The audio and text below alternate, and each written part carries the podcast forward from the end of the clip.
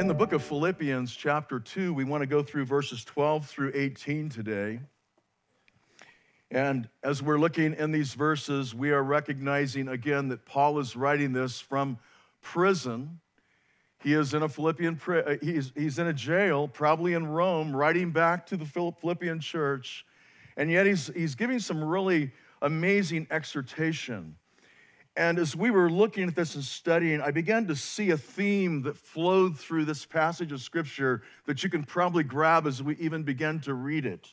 And it would be that Paul begins to teach a truth of the word, which was is living with abandonment and yet intention. And as we say that, what we're speaking about is the Christian life is like this huge pendulum that swings. And the Word of God is like this pendulum that swings. And on one side, you've got the grace and sovereignty of God.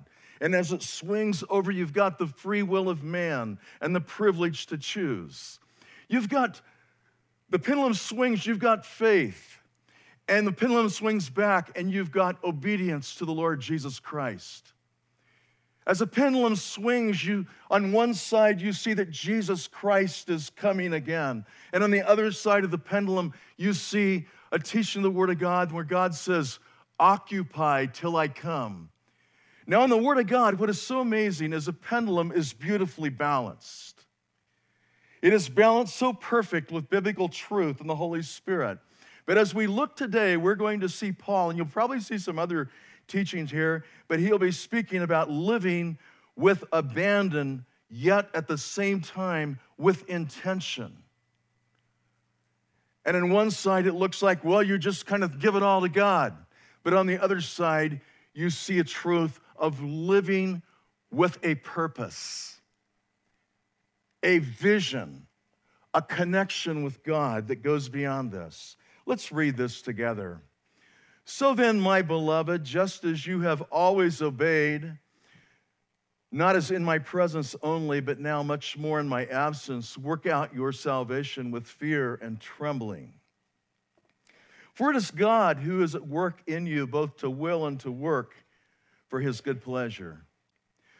Do all things without grumbling or disputing, so that you will prove yourselves to be blameless and innocent children of God above reproach in the midst of a crooked and perverse generation among whom you appear as lights in the world, holding fast the word of life, so that in the day of Christ I will have reason to glory because I did not run in vain, nor toil in vain. But even if I am being poured out as a drink offering upon the sacrifice and service of your faith, I rejoice and share my joy with you all. You too, I urge you, rejoice in the same way and share your joy with me. So then, Paul writes in verse 12, My beloved, and I love how he begins this, this presentation. The church of Philippi, even though he had only existed there for a, few, short time, was a very close church to Paul's heart. God had woven them together in one in such a way that even though maybe as much as 800 miles separated Paul from that church, he could look at that church and this was a crown. It was a beloved crown, a jewel in Paul's heart. And he says here, My beloved, as he introduces them, just as you have always obeyed, not as in my presence only. And here Paul is saying, You're a great example of obedience and when I was there, I saw it. I witnessed your example of your desire to follow Jesus. And here he says, Not as in my presence only, but now much more in my absence. And Paul here is saying, Now when I'm gone, I believe you'll live just like you did when I was there. Paul is teaching a very vital truth of the Christian life and that is the Christian life never leaves us. You know, a common expression that I've heard over the years is uh, we may go on a vacation, but we don't take a vacation from our vocation. We are still Christians. We are still called to follow the Lord Jesus Christ And wherever God puts us, He's putting us in places of ministry. And Paul here is speaking of this heart, though, that was seemed to be at Philippi, that they were always obeying. Notice how inclusive it was. They were just simply saying, maybe some of you, we, we had that experience. Maybe if you had a child that when you asked them to do something, they just did it. Take out the trash, mow the lawn, clean up your room, make your bed. Paul was saying, This is who you are at Philippi. And I see it in your presence, but also in my absence. And I think that is really cool. It could have been that people would come and Paul might ask a visitor, How are they doing over at Philippi? And he says, They're just serving Christ. Those people over at Philippi, wow, they're just living for Christ and, and they're obeying. And you understand how it is that sometimes in the fervor of church life and ministry, it's really easy, but oftentimes God calls us to serve without the camp, to obey where there isn't anyone but us, where we're, we're, we're really by ourselves, but with God, and to stand there and just um, not be afraid to be a Christian, not be ashamed to say, Yes, I believe in Jesus. I believe God's still on the throne. I believe He's still changing lives. He's the creator of the world, He's everything that, that He says He is. I remember t- one time as a, a little guy, uh, some of you can relate to this. Uh, maybe the guys a little bit more than the women, but I would go home from school and mom, we lived in an old farmhouse. And, but when I could wa- walk in the door, I could just smell it the time that she was making those old spice cookies. And I was a little guy, and I'd come in the door, and immediately I'd be much hungrier than I thought I was before I smelled the cookies. But mom usually would say, when I said, Could I have a cookie? She could usually say, You could have three. And what would happen is I would take the three and I, I would begin to, begin to calculate when mom would be gone from the place of the cookies. So I could get 12. And I could get them really fast. And it worked a lot of times.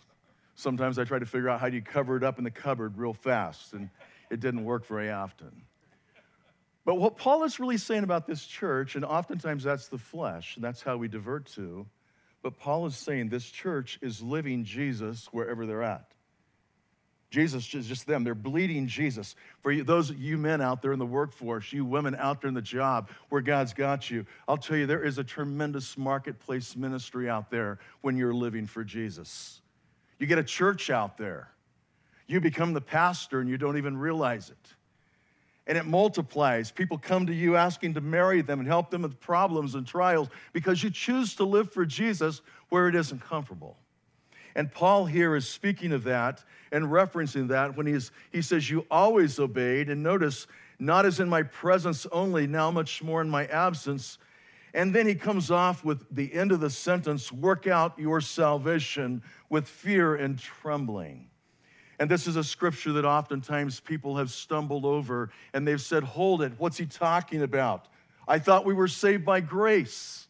And the Word of God clearly says we're saved by grace. The Word of God clearly says it is a free gift. It is not of works, no man will boast. We are his workmanship. We're created in Christ Jesus to good works. God saves us. He doesn't save us 99%. He doesn't say 99% is mine, 1% is yours. When God does it, he does it completely. God does it fully. But now Paul is writing to a group of saved believers here when he says, Work out your salvation with fear and trembling. And maybe we can liken it to uh, many of you have had, have, have had work at different times, but let's say you were hired by ABC Corporation to be their CEO. And you get the promotion and you're up as a CEO of ABC Corp. And here you are functioning as a corp within that company. But the first thing you realize is there's a hundred decisions that have to be made that no one else wants to make but you. And the effectiveness of ABC Corp is going to be determined on your willingness and ability to make those decisions without splitting the corporation right down the middle. Now, you are active, you are the CEO. for just, just an application. You have been placed in ABC Corp. You are called now to be active as a CEO in ABC Corp. You are there to live your life as the person they have placed you and called you to be. And this is true as we look at what Paul is writing here. He's saying, You are a child of God. You are an heir, a joint heir of Jesus Christ. You have been given a great calling in Christ Jesus. You have a wonderful privilege to serve and to live, and even to make all of those decisions that we talked about, but now in a different way. You're making those to the glory of God.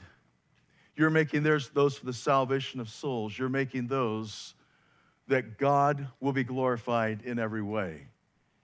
And when Paul is here, other translations will see even, even say it like this work out of your own salvation with fear and trembling. Work out of the position you've been called to be in.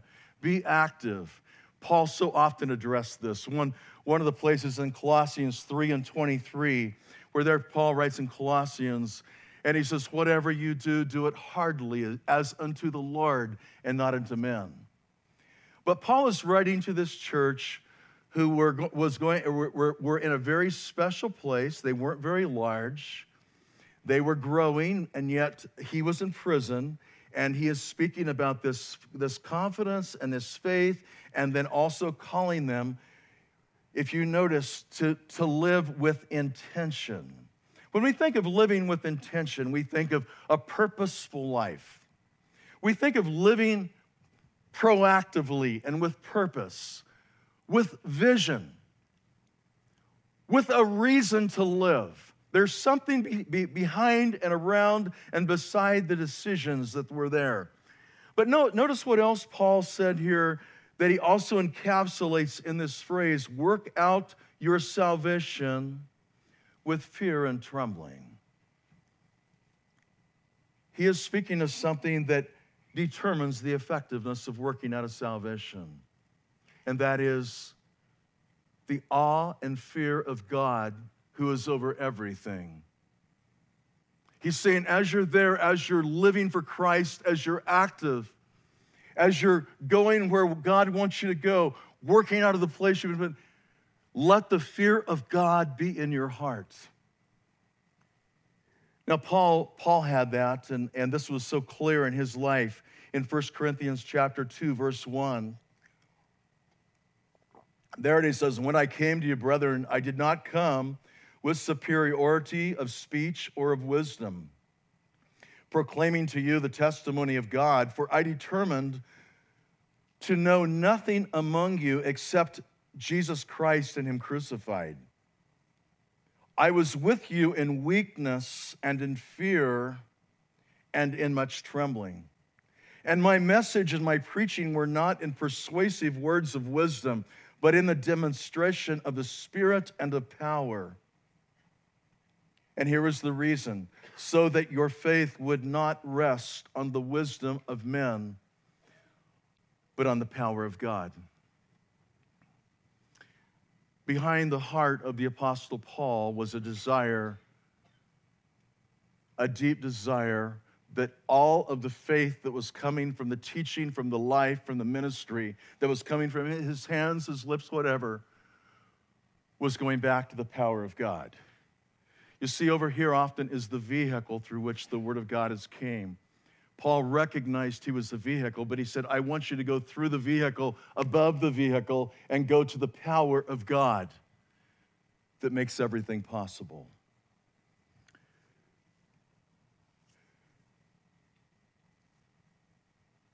Verse 13, he says, For it is God who is at work in you, both to will and to do of his good pleasure.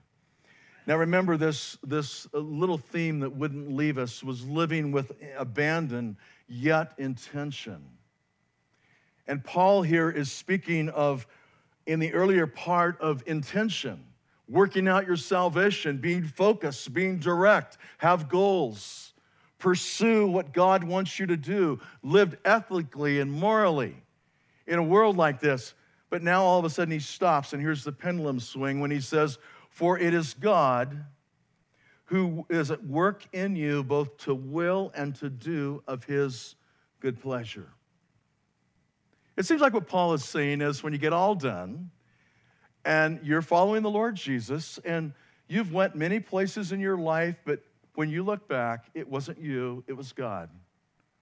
God made it possible. Not only did He open the door that no man shuts, He shuts the door that no man opens, and He gives you us strengths we do not even have, have or possess, and even brings other people around to strengthen each of us in ways that we never knew we'd need to be strengthened. And Paul simply says, It's God working in you both to will and do of His good pleasure. You know, in our, in our Christian life, so, so often we can go over the top of the mountain of victory and we can find this great victory and just rejoice in it and praise God. And all of a sudden the Lord says, Stop, stop. We can be like the lepers. You remember? Ten were cleansed, but only one remembered. And Paul says to you at Philippi, remember, no matter what happens at your church, no matter what becomes of what I do, remember it is God working in you both to will and to do of his good pleasure. Many years ago, I read a story of uh, a young little fellow that walked into one of the grand halls of Europe where there was a beautiful grand piano, and the acoustics were absolutely st- astounding. And the little guy got away from his parents and he got to the big piano and he began to play chopsticks on that piano right through this beautiful, beautiful place. And that disruptive noise was just everywhere. And one man walked up and he put his hands around the little guy and he took his fingers and put him on the, on the keys, and that little guy kept playing. But out of that came the most beautiful melody that people had ever heard in that place. Someone says, Who was that to change something so sharp and almost uncouth to something so beautiful? And someone said, His name was Mendelssohn. You see what happens? We can forget, and Paul was reminding the church here that the Lord makes the difference.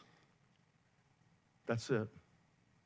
Paul says it in Philippians. He says, Unless the Lord build the house, we'll labor in vain that build the house. If, unless God keep the city, we'll just wake in vain. And he reminds of this so many times. In 2 Corinthians chapter 3, verses 5 and 6, he reminds us, not that we are adequate in ourselves to con- consider anything as coming from ourselves, but our adequacy is from God, who also made us adequate as servants of a new covenant, not of the letter, but of the Spirit, for the letter kills, but the Spirit gives life. And Paul is simply saying, all of the good all of the, the, the success spiritually is coming because someone else divinely intervenes and changes all the messes that we make and beautifully turns something that could be so messy into something so beautiful. And Paul, as he's writing, he knew that Philippi would have a lot of those messes.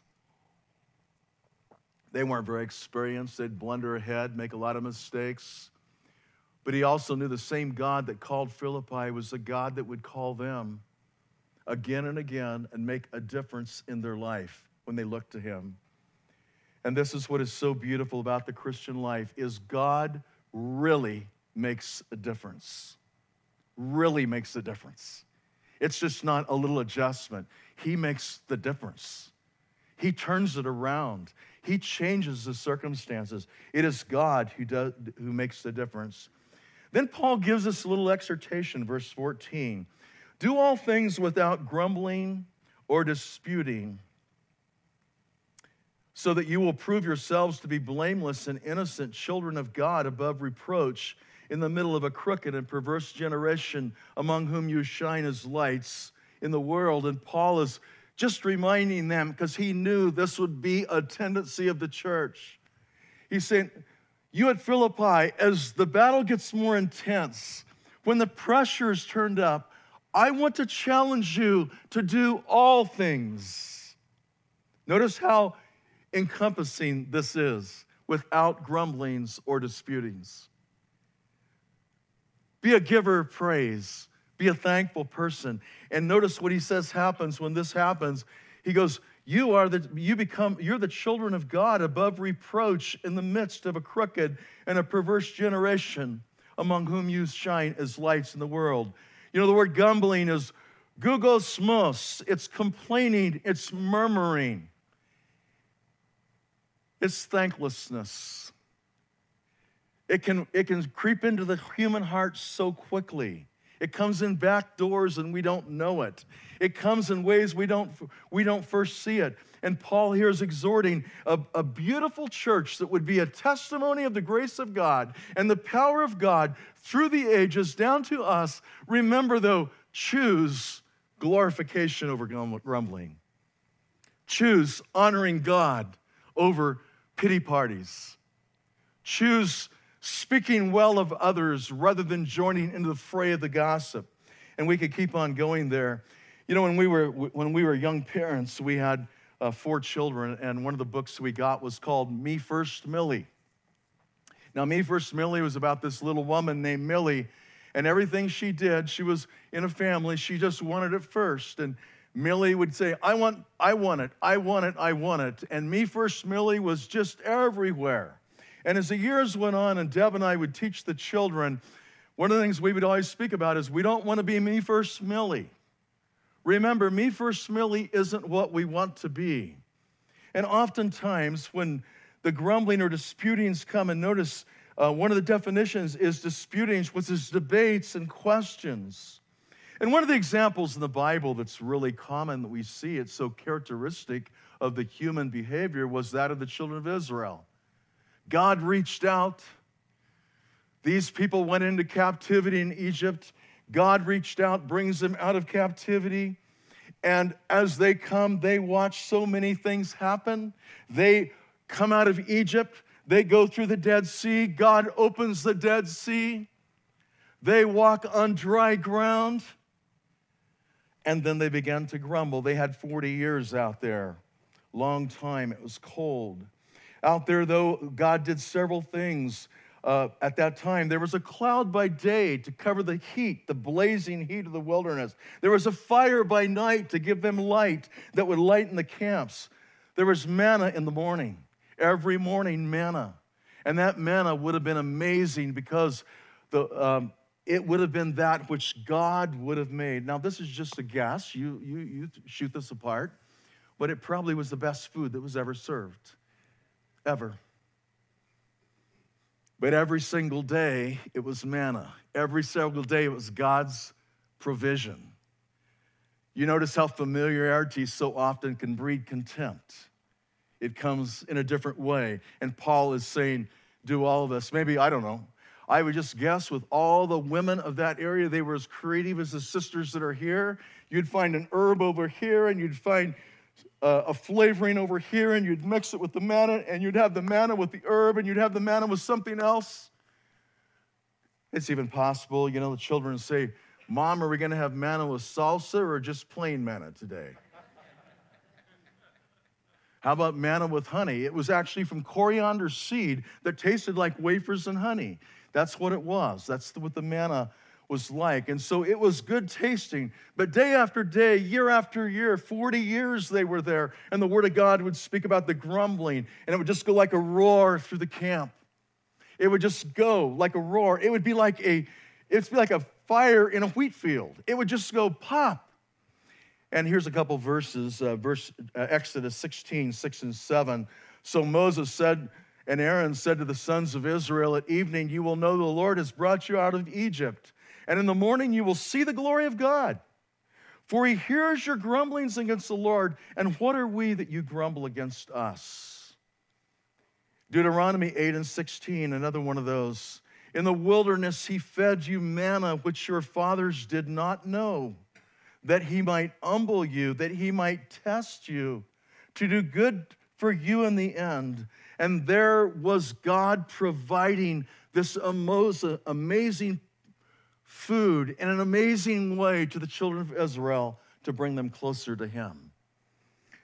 You know, it takes a while in the middle of our grumbling and complaining until finally we realize, you know, it's probably not about them or that, it's about me. It just takes a little while. It's a great place to give a little grace because God gives grace to us.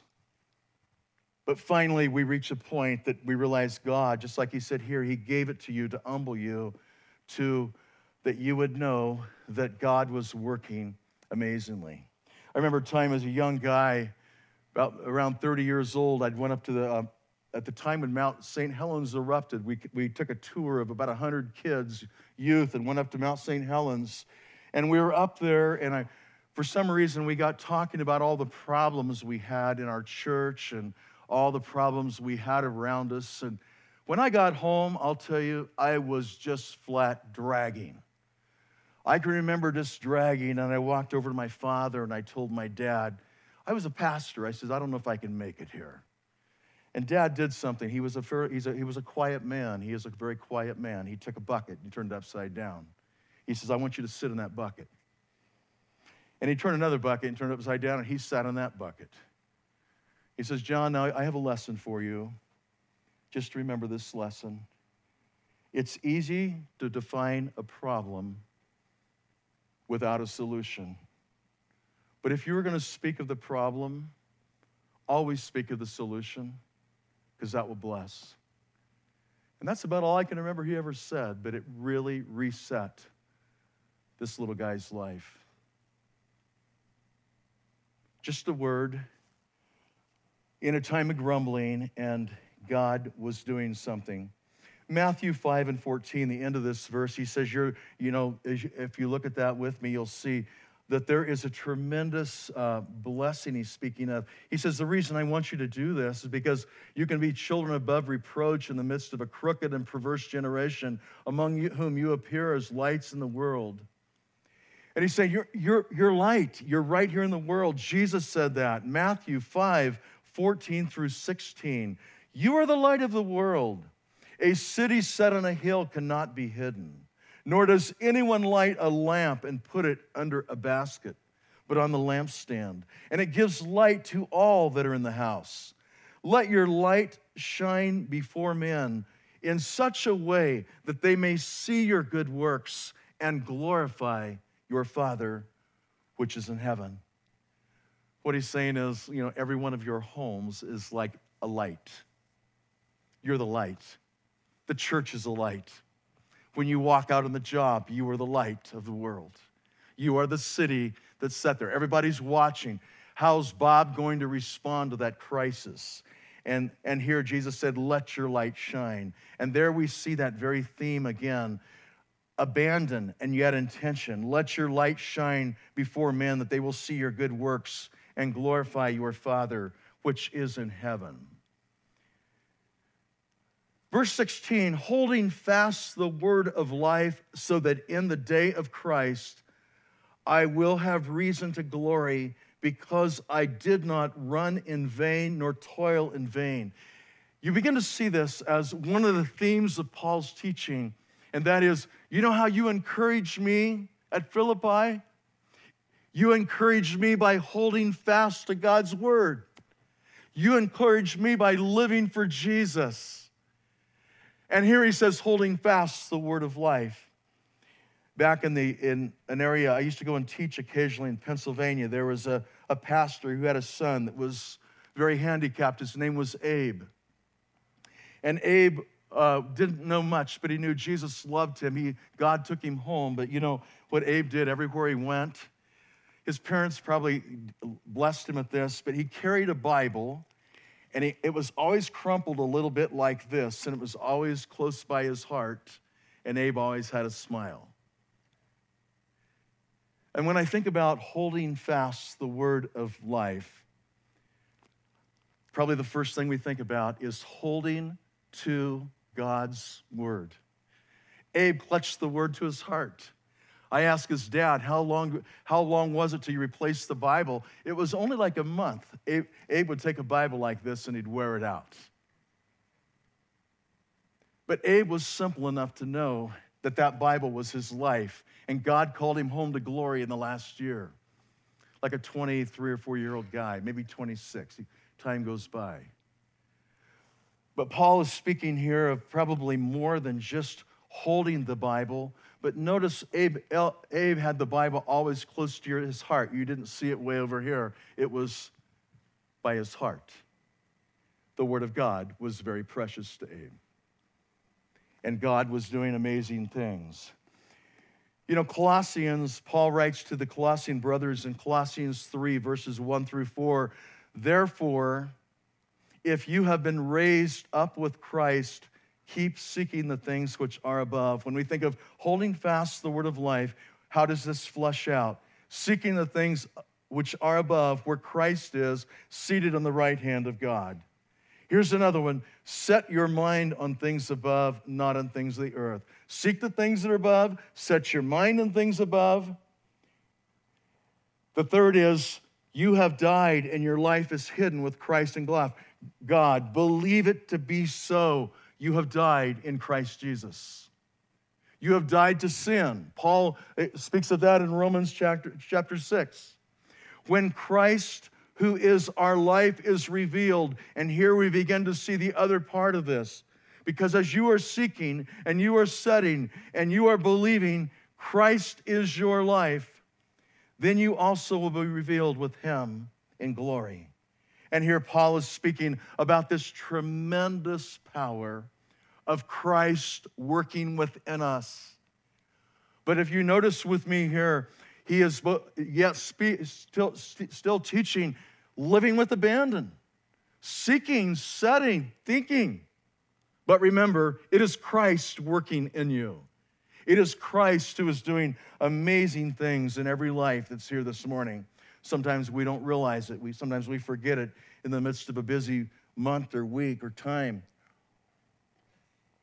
But Christ does amazing things. If you look, look, if you look with me just a little further here in the last couple verses, he says, But even if I am being poured out as a drink offering upon the sacrifice and service of your faith. I rejoice and share my joy with you all.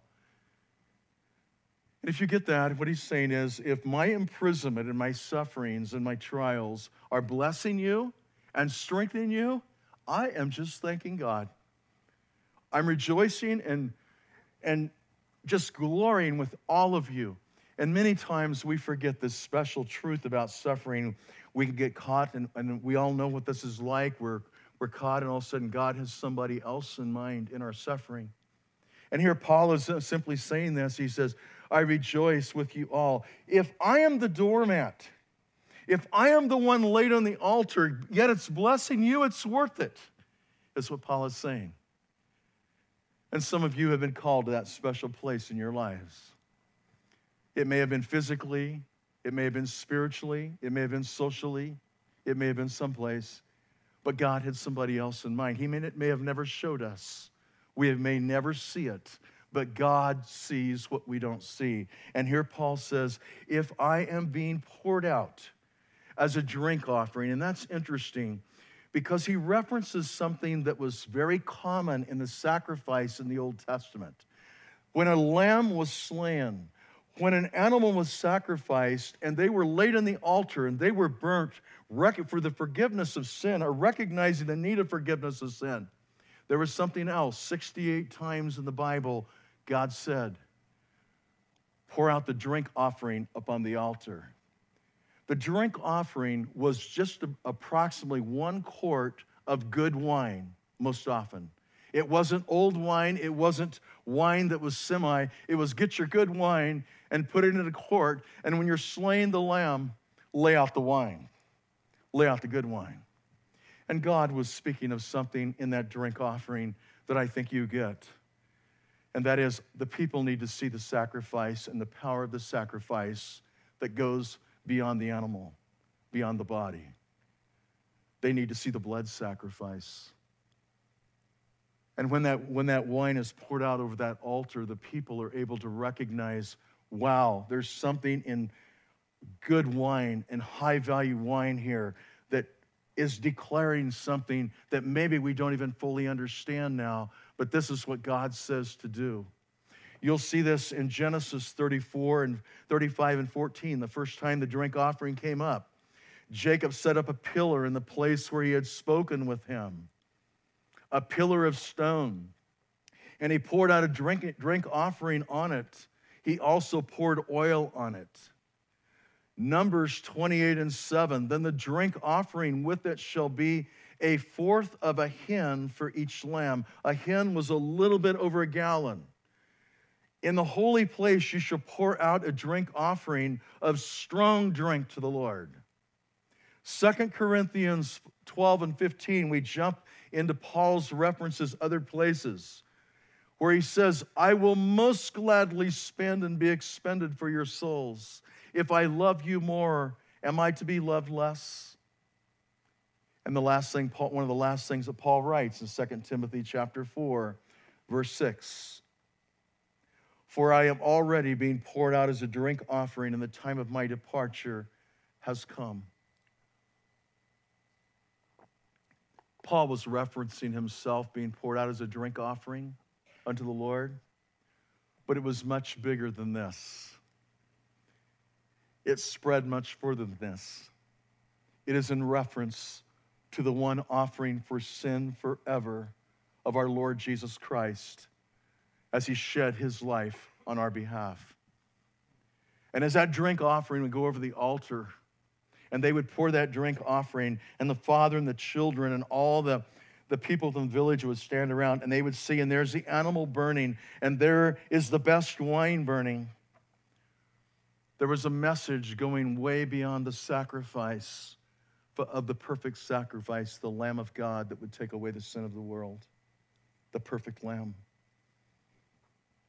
The one slain, the Word of God says, before the, the, the foundation of the world. And that's why Paul said, For even if I am being poured out as a drink offering upon the sacrifice and service of your faith, I rejoice and share my joy with you. What Paul is saying is, I just will see past the sacrifice. You will see, you will see past the suffering of me. You know, there's a lot of ways to witness for Jesus. There's a lot of places we're called to go and share the gospel. But there's also something that is so powerful when someone else witnesses us in suffering, joying and rejoicing in Jesus Christ, just like Paul here is a drink offering, they see Jesus. They see the Lamb of God. They see the perfect offering, the perfect sin offering. And that is why Paul said he would rejoice and share my joy with you all. And I believe what he's saying is no suffering is not worth it in Christ. There is a blessing that goes beyond the present trial to somewhere and some way that's amazing, and God does it. And so Paul said this as he ends the chapter You too, I urge you, rejoice in the same way and share your joy with me. And Paul's simply saying, I want you to enter into this privilege with me. He understood Philippi. He understood the trials it went through. He knew it wasn't going to be easier in the future. And here he says, I want you to rejoice and share your joy with me as you suffer. And this is where we end this today. The privilege of being, of being, being able to hold, behold the perfect drink offering today. For many, many years, as those altars would be built and the lamb would be put on, or the or the animal sacrifice, whatever, and the drink offering would go on, the people would wonder, what does that mean? What does that mean? Paul knew what it meant was that his Jesus died for them, and his Jesus died for us, and our Jesus died for us. You know, the Word of God says in Peter that you know that you were not redeemed with corruptible things like silver and gold, received from the vain conversation of your fathers, but with the precious blood of Christ, as a lamb without blemish and without spot. And when you look at redemption and what God has done that would ever give the church of Philippi the power to fulfill what they had been called to do by Paul's teaching, would give them power to live with abandon, yet living with intention. It would be because of the one sacrifice for sin forever, the one perfect drink offering of our Lord Jesus Christ, who shed his blood for us. And his blood is that which makes an atonement for our sins. If there is anyone here this morning that has never considered the power of this sacrifice, and we are just barely touching it. The completeness of the sacrifice, the depth of the sacrifice, and how that blood, that sacrifice, takes away sin completely. I'm going to invite you to come up here and give to this altar, and there will be people after at the end of the song that will be willing to pray with you and share more about the sacrifice. Because really, salvation is tied to this one great truth Lord Jesus, I believe that you gave your life and shed your blood as a perfect sacrifice for my sin. And I believe by faith, not that I can understand it completely, not that I can even explain it completely, that you died for me and I confess you as my Lord and Savior and I claim that sacrifice. If God is speaking to you today, today is the day of salvation. Don't turn away. There may never be another day. Last night, there was an old sister that walked out the door and she said, I've sat through many services, but I'm telling you with chills running up my spine that something clicked tonight.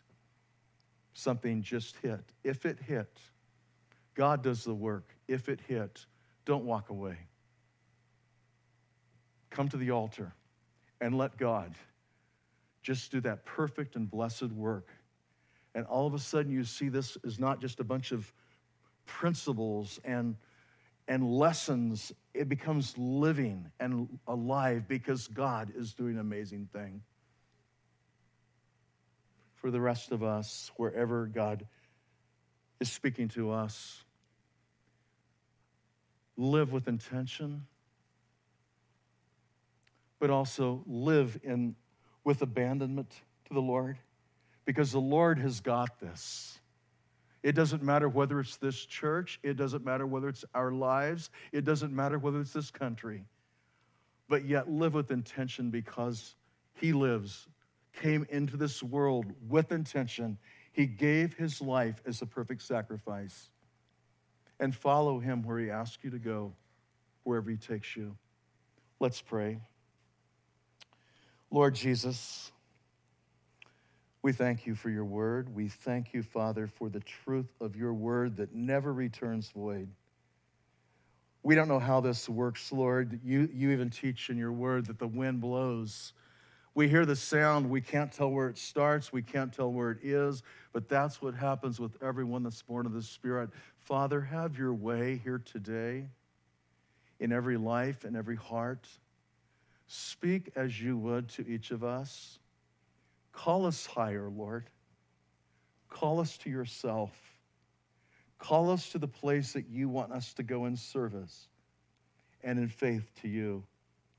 And Lord, for those who have never seen that perfect sacrifice possibly until today, whoever that person is, Lord, don't let go. May they receive your embrace. I know you, you don't let go of them. Receive your embrace. And may you come into them. And can they sup with you and you with them as the one perfect, perfect relationship in a world that has so much going on, Father. You'll never leave them, you'll never forsake them. We pray this in Christ's name. Amen.